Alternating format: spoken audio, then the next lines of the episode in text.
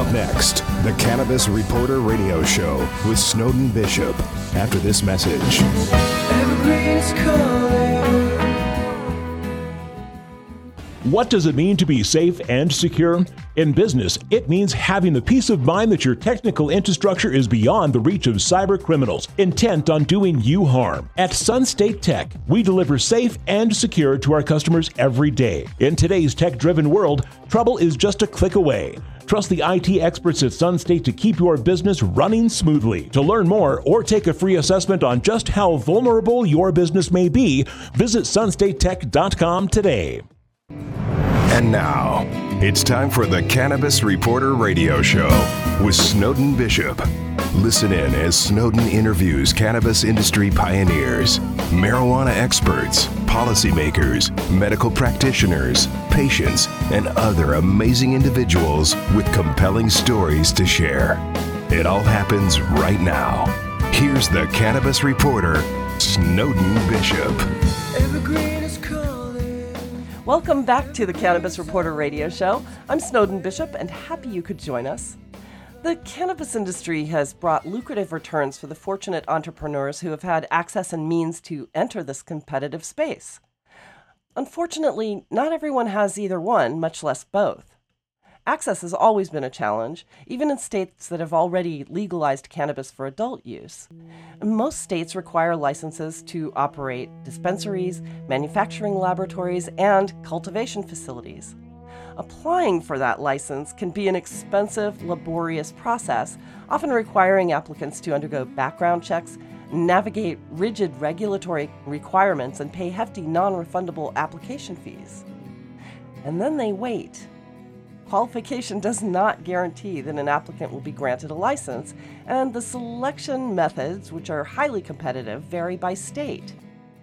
But what doesn't vary by state is the way the process has excluded some aspiring entrepreneurs who lack sufficient capital and disqualified others when a background check uncovers a felony marijuana offense.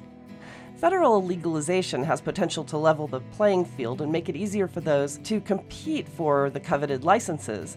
In the meanwhile, some states have begun to write social equity provisions into their medical and adult use cannabis laws.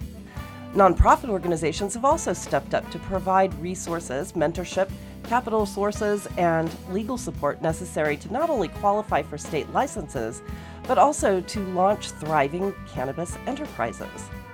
That's the topic of today's show, and something our guest Samuel Richard happens to know a lot about.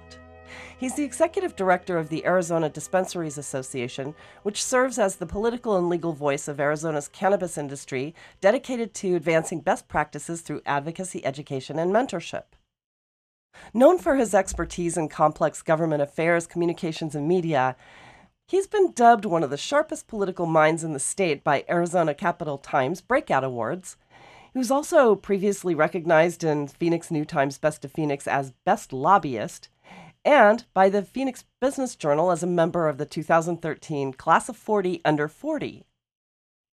In addition to his degree in nonprofit leadership and management from Arizona State University, he also holds certificates from both Valley Leadership and the Center for Progressive Leadership, and is a fellow of the Flynn Brown Civic Leadership Academy. That's a lot. I knew I was coming to the right person about this, so thank you, Samuel. I've been looking forward to it.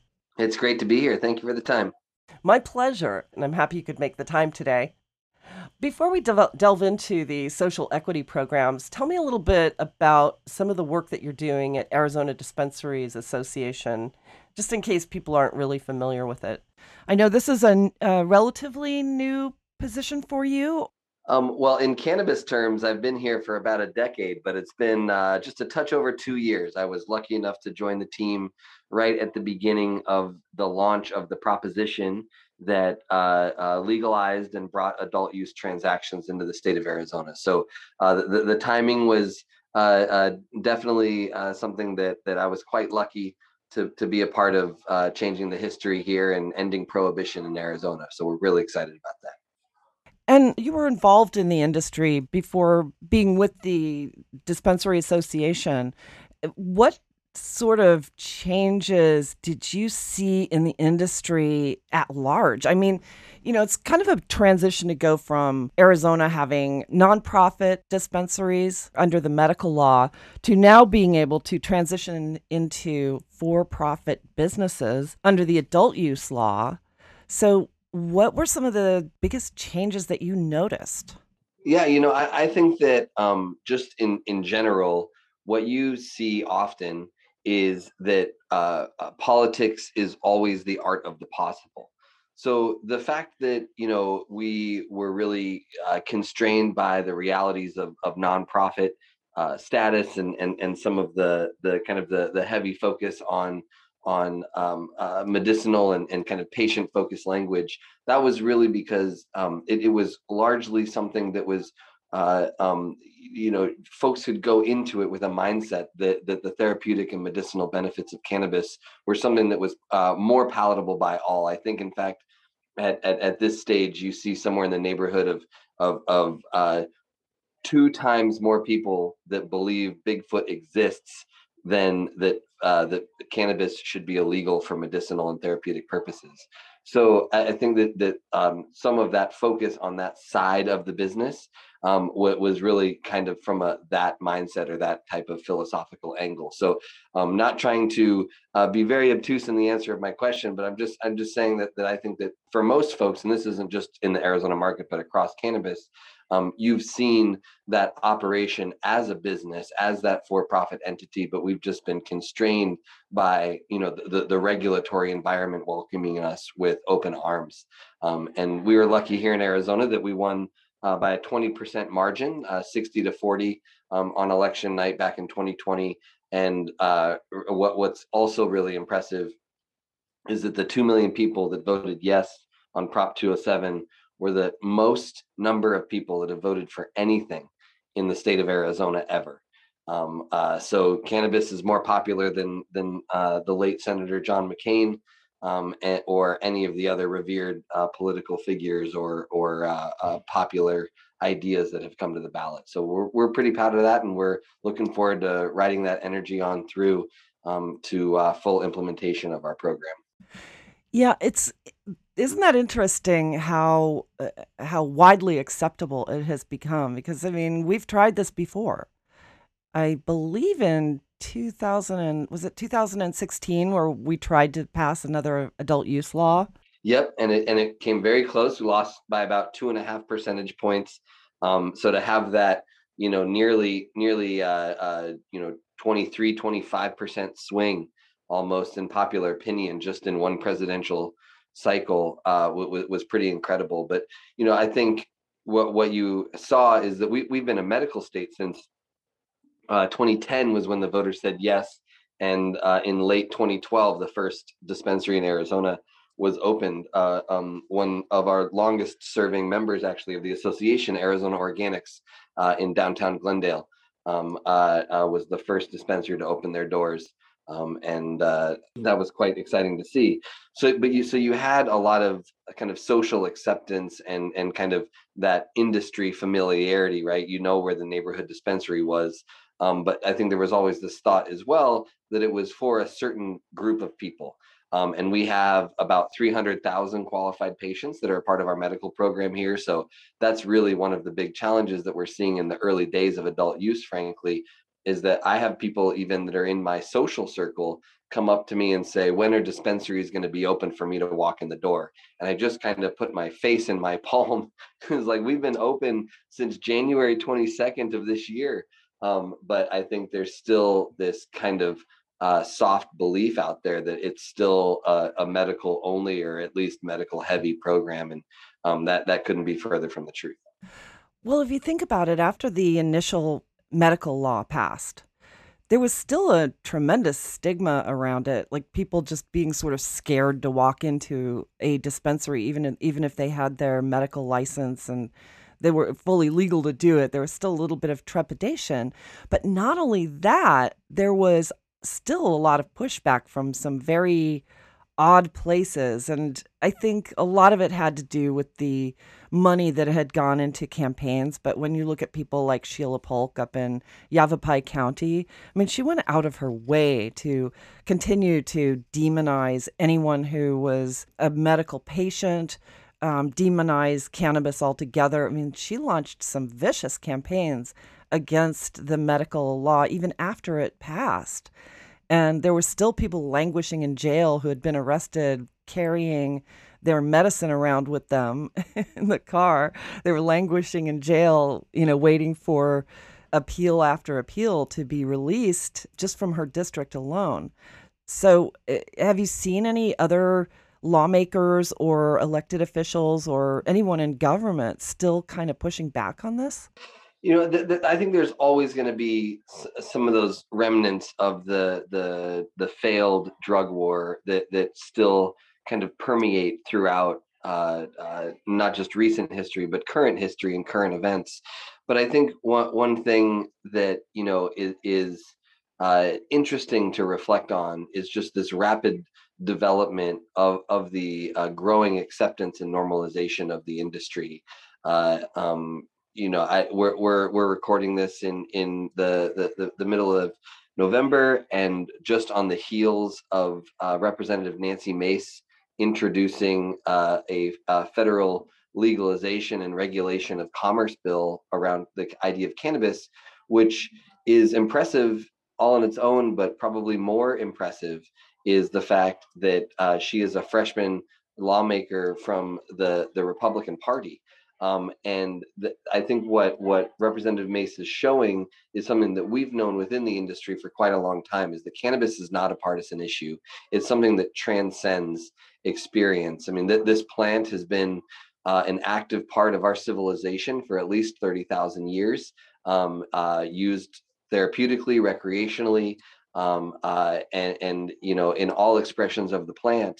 And it's really only been recent history that uh, it has been pushed out of, of regular society. Um, and I think that that it's going to take a while until we get everybody kind of back on the same page with that.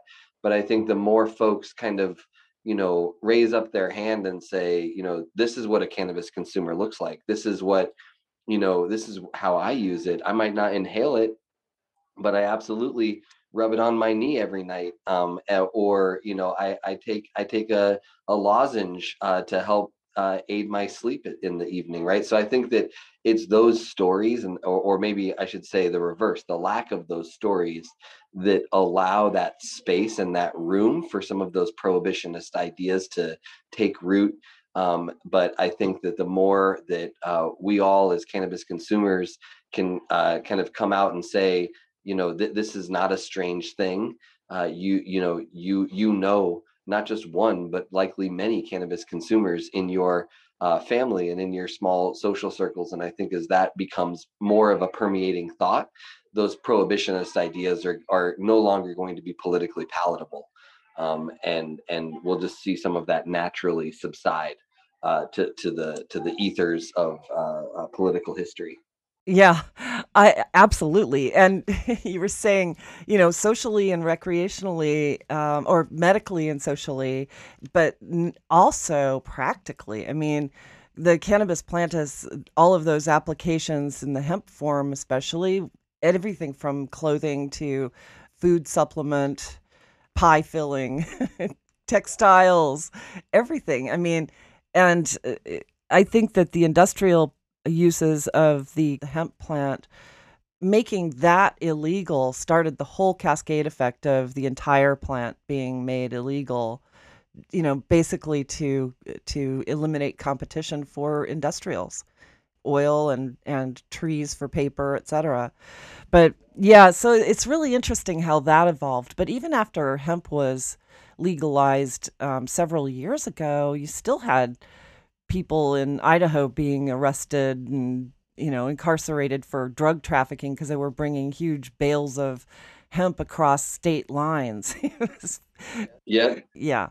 It just, it takes time. It it, it really does. And, and I think, you know, um, I, I don't want to be too cute here or anything, right? But I think that um, that's one of the beautiful things about working with cannabis is you know, it it it does have a pretty consistent regenerative uh, uh, life cycle where, you know, it, it it goes through different iterations, right? We've been actively uh, genetically modifying this plant for quite a long time. And I think one of the beautiful things about that um, is that, you know, you can you you you can see the parallels and the metaphors of that, right? And, you know, it's going to take a while as we pheno hunt our way through um, I- I accepted practices as both an industry and, you know, uh, a society scarred by decades of failed policy.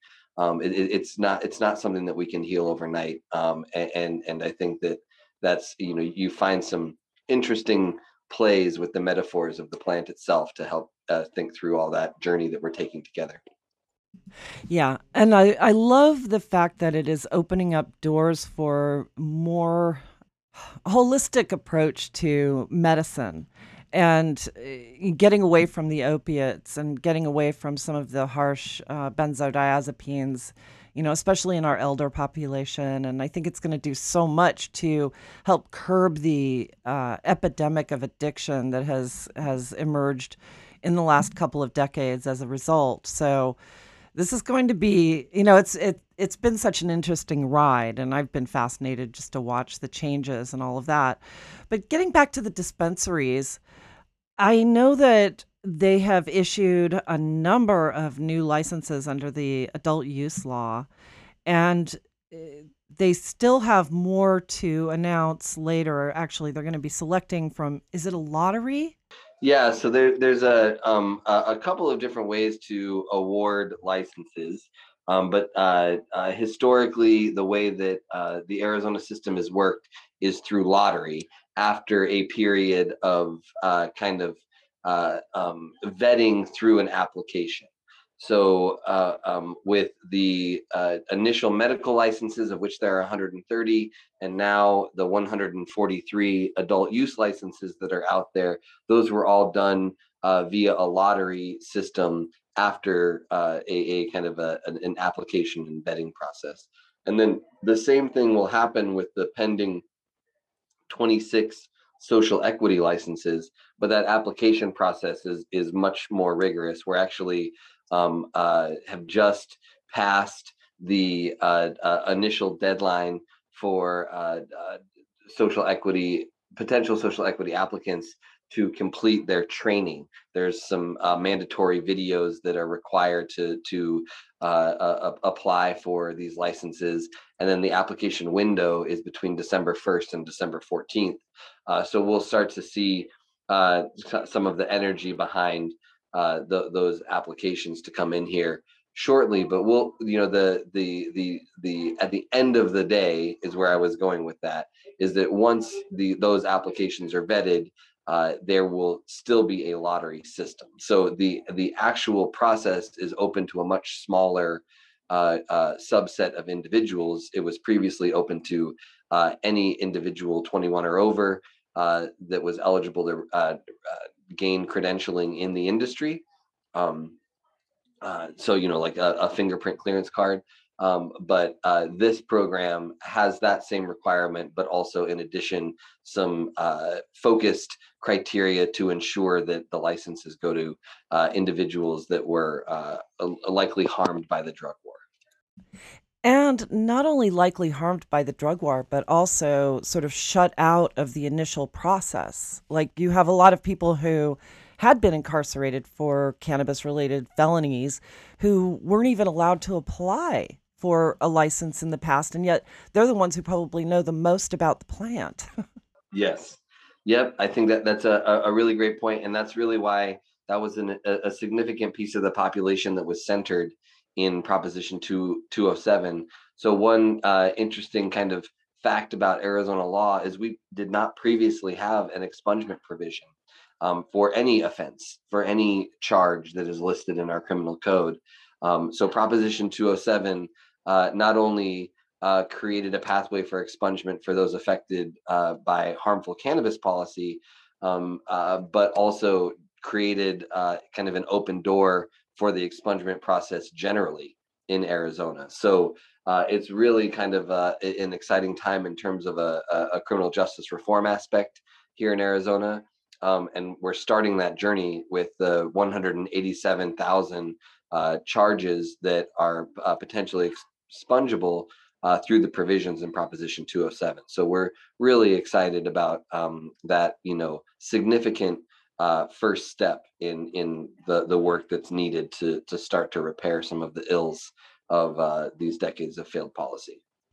And for those whose records do get expunged, and for those who maybe aren't as fortunate as those who may be selected out of this next lottery to actually enter legally into the cannabis business, have they made any provisions, do you think, for reparations in general to help some of these people, either related to the industry or not? Um, that's a good question. The, the the Department of Health Services, where the program is managed, absolutely uh, uh, would have that authority, uh, but that particular idea was not uh, necessarily fleshed out in, in the initiative. Yeah, that's just an interesting question, and and I realize that you probably aren't really that involved in that aspect of it, but it is an interesting question and something I'm going to stick a pin in for later. But um, yeah, but, it's absolutely um, an important question, but it's just not one that uh, I'm uh, very familiar with in, in, in terms of uh, what tools are available to address that. Yeah, yeah, but it's an interesting thought anyhow. So, and then when it comes to these social equity licenses, or even just anybody who has already just entered into this business with a license, maybe if they don't have lots of funding behind them, or you know, they're they're setting up sort of a mom and pop shop, if you will, what are some of the financial considerations or restrictions or challenges that some of these dispensary owners are facing when they first enter the business? Yeah, well, that's a a, a really great question. Um, the uh, fact that that you know we we are what would uh, be popularly considered as a limited license state Uh, means that, you know, the, the actual license itself is is the most kind of it, um, expensive piece of the puzzle, so to speak. Um, uh, but in, in, in terms of startup costs, you know, you're, you're looking at, you know, m- mostly where where the, the industry is at. It's not, Arizona's not an outlier in that standpoint um, uh, in, in, in terms of, you know, where prices are at on the wholesale market, or you know, uh, uh, legal fees associated with zoning and planning work, uh, or you know, the the uh, interior design that's specific to the cannabis community for building out a retail environment. So there are uh, absolutely significant costs uh, to to starting a business in the cannabis world, but um, there's no uh, like kind of Arizona specific or Arizona outliers in in terms of what to consider. Yeah. The, well, if there was a specific I'm... angle there that I missed, let me know. So uh, one of the things that I was really um, interested in hearing is how, what are some of the financial challenges? I mean, how much does it cost someone to actually get a license for the first time, both before and now? Yeah, so that, that's a, a great question. So originally, the initial licenses uh, were an application fee um, of, of about five thousand dollars. Um, uh, the, so for the new recent round for the adult youth licenses, of which there have been one hundred forty-three awarded, um, uh, those licensing fees were twenty-five thousand dollars. Um, the social equity licenses um, are four thousand dollars uh, for that application fee. So if you are um, in the position to have kind of won that lottery ball, Um, then the only money that that would be required, or the upfront capital to to be awarded one of those licenses, would be the application fee. So in the licenses that have yet to be awarded in the social equity program, you're looking at about four thousand dollars um, uh, in, in in in that application fee. Now, in terms on on kind of uh, recent uh, acquisitions and kind of the in, in that that. Um, very hot space across the country right now as as the market continues to consolidate ahead of federal legalization. Uh, we've had recent sales of licenses that range anywhere between about fifteen or seventeen million dollars all, all the way up to uh, uh, thirty million dollars for each license. And a lot of that depends on, um, you know, the, the, the foot traffic, you know, uh, uh, the, the, the sales that each store is doing, and, and kind of how profitable the underlying businesses might be on that. So there's a, ver- a number of factors that go into that consideration, but that's the range uh, of, of some recent transactions, anywhere between um, uh, fifteen-ish million dollars to uh, uh, uh, all the way up to thirty. That just seems insane, but I understand it because it's a very competitive space. But are there any uh, restrictions when it comes to the social equity licenses? I mean, if if a social equity license is issued and, and a person does not open a dispensary, um, can they just turn around and sell it to, for millions of dollars? Uh, the, the easy answer is yes. Um, that's absolutely something that the uh, um, license winners or the awardees uh, have the authority to do. It becomes their asset uh, uh, immediately upon award. So they can choose whatever they would like to do with that, whether they want to operationalize it or, or you know, uh, kind of put the proverbial for sale sign out in front of it. Um, uh, but I'll, I'll say two things about that. The first thing is um, uh, there is an eighteen-month Uh, kind of expiration date. So you can't award, be awarded the license and just sit on it. Um, it, it, the license becomes forfeited back to the state um, uh, in the event that it's not operational within eighteen months of award. Uh, the other thing that I would say, or excuse me, that I, that I want to say um, a, a, about that is that uh, part of the application process for the social equity Uh, license is that applicants have to sign an affidavit saying that they haven't entered into a pre-negotiated acquisition deal. Um, and that was something that the Department of Health uh, seemingly put in to make sure that there wasn't any of those like uh, shadow buyers where, you know, the folks that weren't necessarily uh, the main intention of the program, you know, the, those multi-state operators or the large operators, uh, that the, they could come in and just kind of hide behind um, uh, someone in, in kind of a, a token capacity or whatnot. And I think that was a very smart provision to have been added uh, uh, to, to that. So, it, but if if an award winner so chooses, they can turn around and uh, sell that uh, license for, you know, fifteen to twenty million dollars just for that the the ability to operate um, with that license. And you know, that that's an incredible amount of money that I will likely never see in my lifetime. Uh, so that there's some absolutely some generational wealth that can be created from the immediate sale of that asset, and not just the the operating and um, kind of uh, long-term benefit of owning and managing a license. Yeah, it, it's interesting, isn't it? And and also if they don't open, or if they just open a mm, marginally usable establishment before selling a license. I mean, when those license uh, buyers, if they decide to sell their asset, um, they're still restricted about where they can put it, because aren't the licenses according to like in the county? I know that, for example, in the Arizona legislature, they had introduced uh, House Bill twenty-eight oh nine, which puts some restrictions on where some of these establishments can be. And so if they sell the license, the, the license is really still connected to the county or to the um, municipality where it was issued. Is that correct?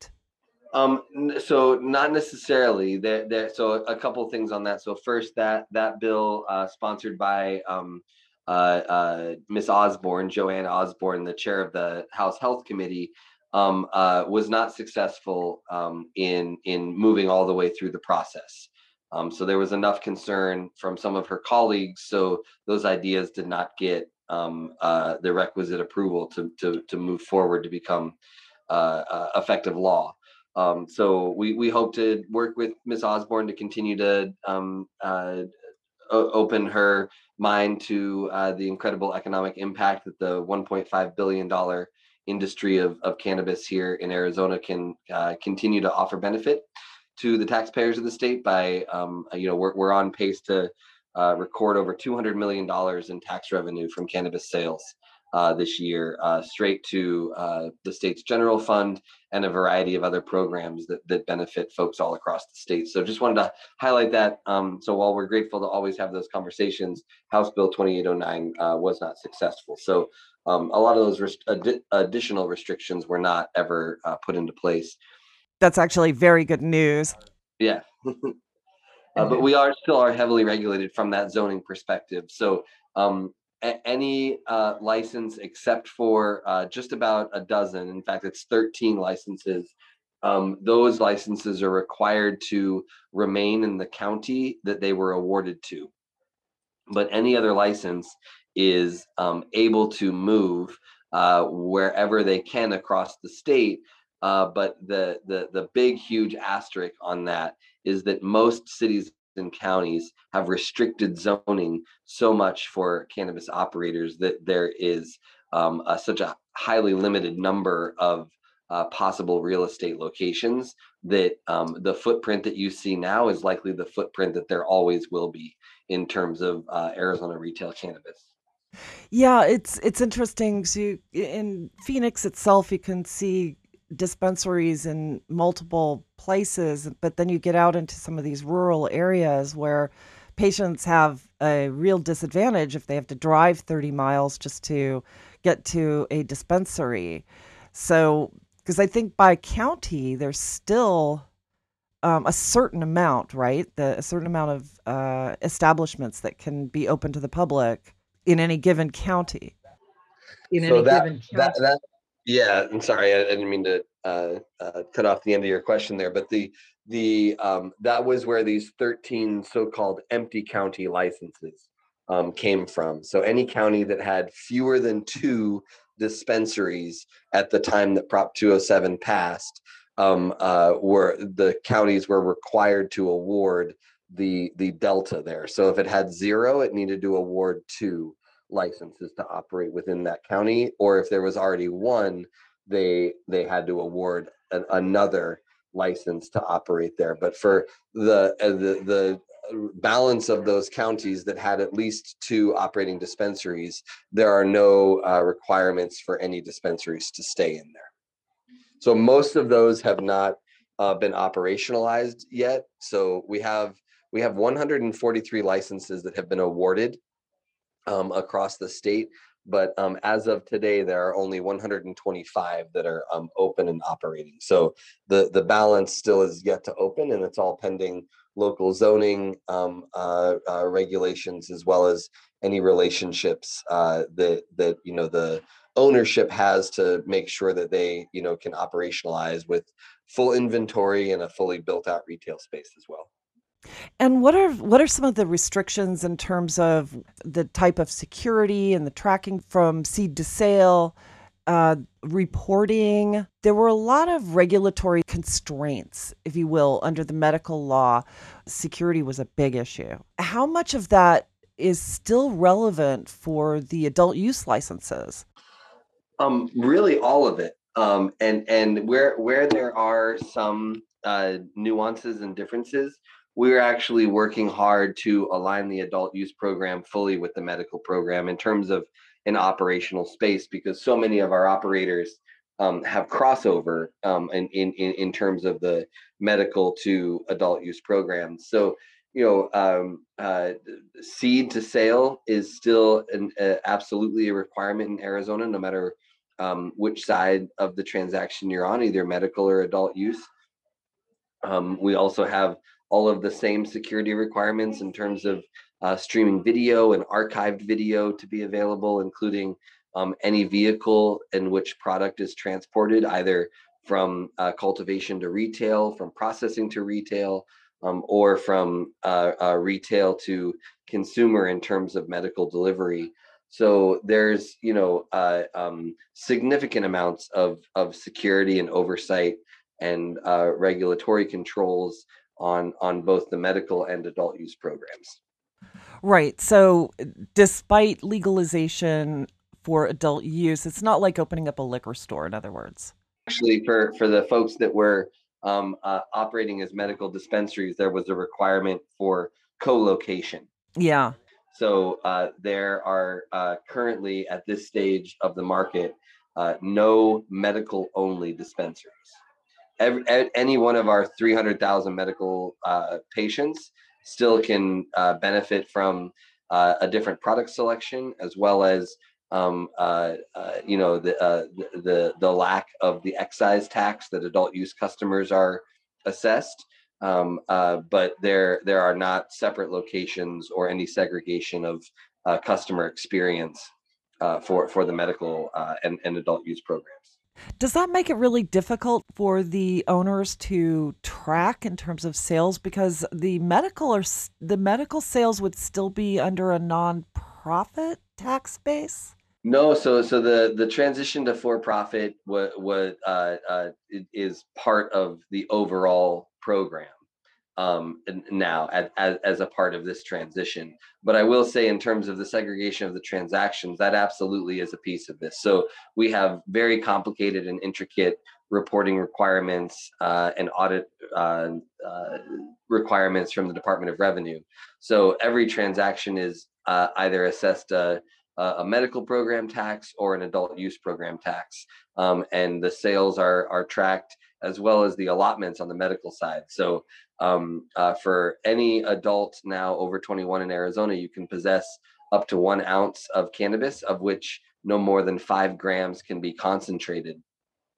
Um, and uh, uh, the uh, for medical patients, uh, th- those uh, numbers are two and a half ounces, and there's no delineation for uh, concentrated cannabis. So you know, there, there, there's those things that are different in the program. So there absolutely is, you know, segregated accounting and, and segregated transactions. I was more talking about the fact that um, regardless of whether or not you're a qualified patient or an adult use consumer, um, you can be kind of mingling the retail floor together. There's no, there's no separation of customer experience from that perspective.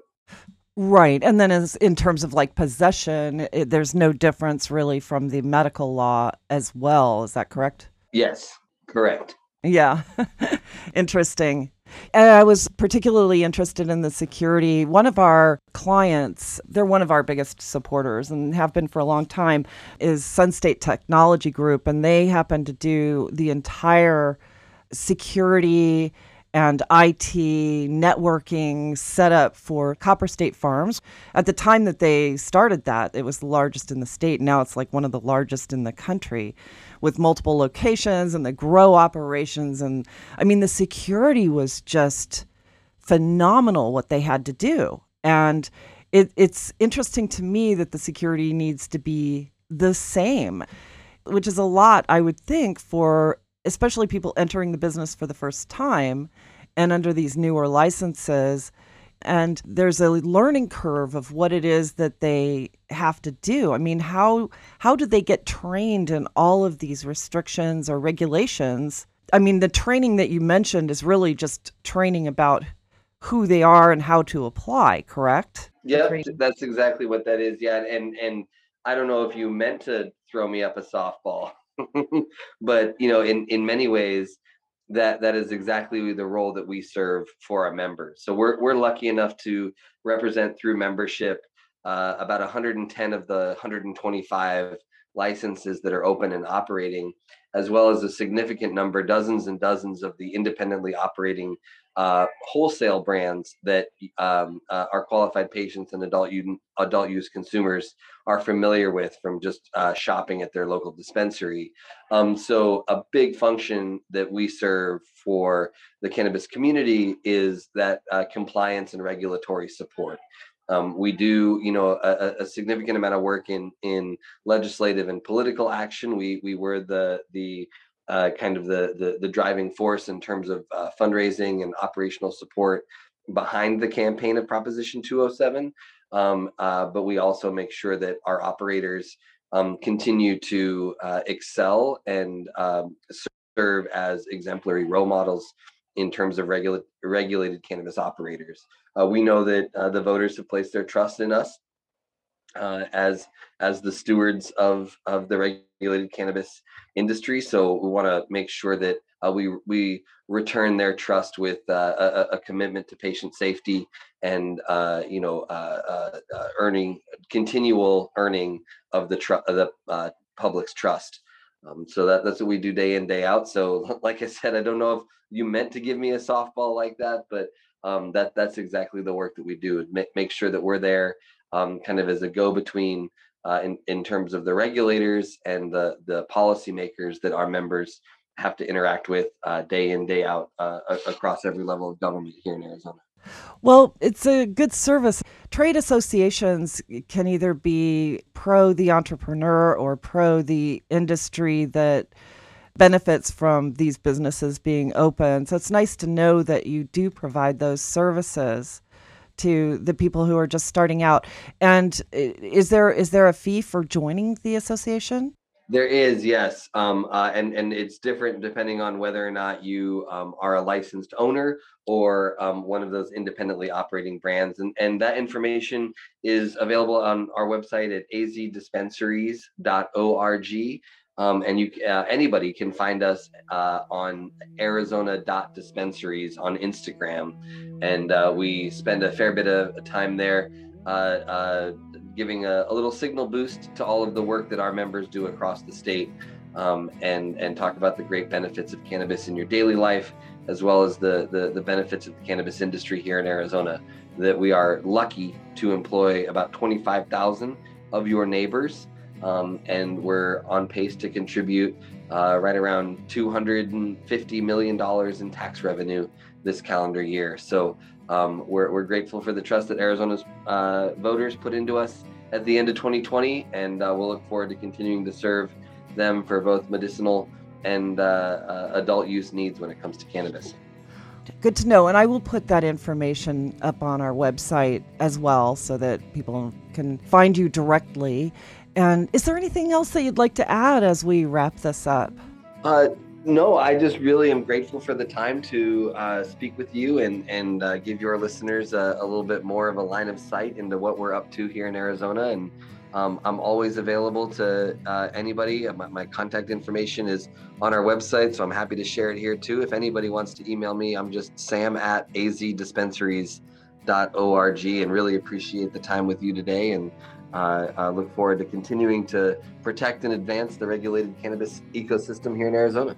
Oh, well, I certainly appreciate that. So thank you. Thank you. Thank you. Thank you. Thanks so much. Oh, so it is time to bring yet another episode to a close. Once again, I'd like to personally thank my guest, Samuel Richard, for sharing his insights and knowledge with us today. If you'd like to learn more about the work he's doing at Arizona Dispensaries Association, please visit us online at the cannabis reporter dot com, click podcast to find today's episode, and there you will find a link to his website. We have so many people to thank. First, I'd like to express our gratitude for our radio sponsors, Canisphere Biotech and Sunstate Technology Group. We certainly couldn't be doing this without you. I'd also like to thank our production team here at the Cannabis Reporter Radio Show for always making us shine. And of course, it goes without saying how much we appreciate our programming directors at the networks who distribute our show. And last but not least, thanks to all of you for listening. I'm Snowden Bishop, inviting you to join me again next week, same time, same place, for another episode of the Cannabis Reporter Radio Show. Until we meet again, be safe, stay informed, share what you've learned, and make it a great day. Evergreen is calling. Evergreen is calling. Evergreen is calling.